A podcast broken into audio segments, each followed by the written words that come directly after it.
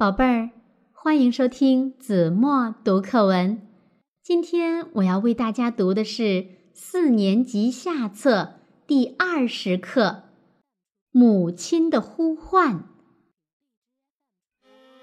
母亲亲切的呼唤，是很多人曾经拥有的甜蜜体验。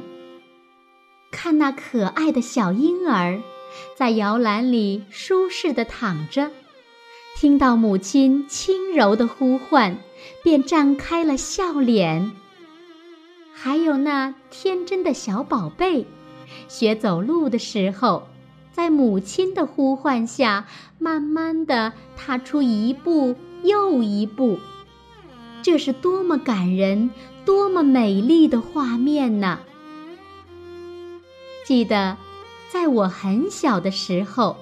妈妈常常带我去公园玩儿，她喜欢躲在大树的后面和我捉迷藏，看我找不到，便小荣小荣的呼唤我。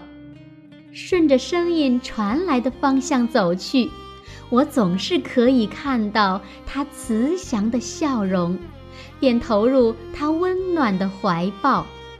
那温馨的一刻。是我幼年生活中最快乐的回忆。有一天，妈妈带我去海边玩，我边玩边走，越走越远，渐渐离开妈妈的视线。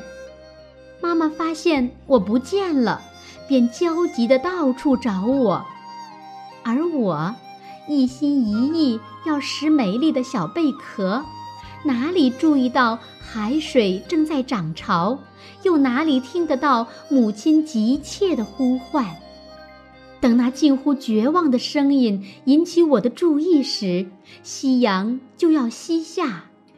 迎着天边灿烂的晚霞，我看到的竟然是一张憔悴不堪、泪眼模糊的脸，那散乱的头发。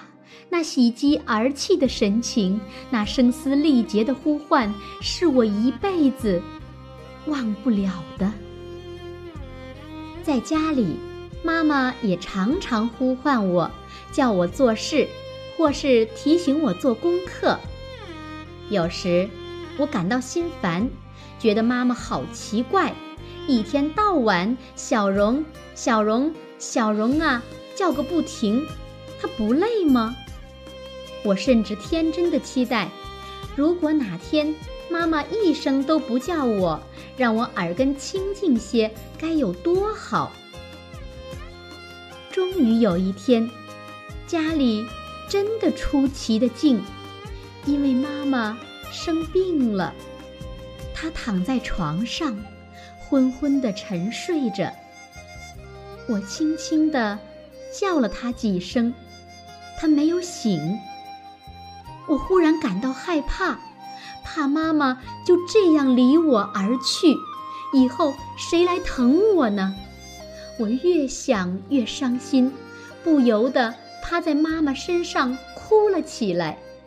那一刻，我深深地领悟到，平日有妈妈在身边东叫西叫的，其实是我的幸福。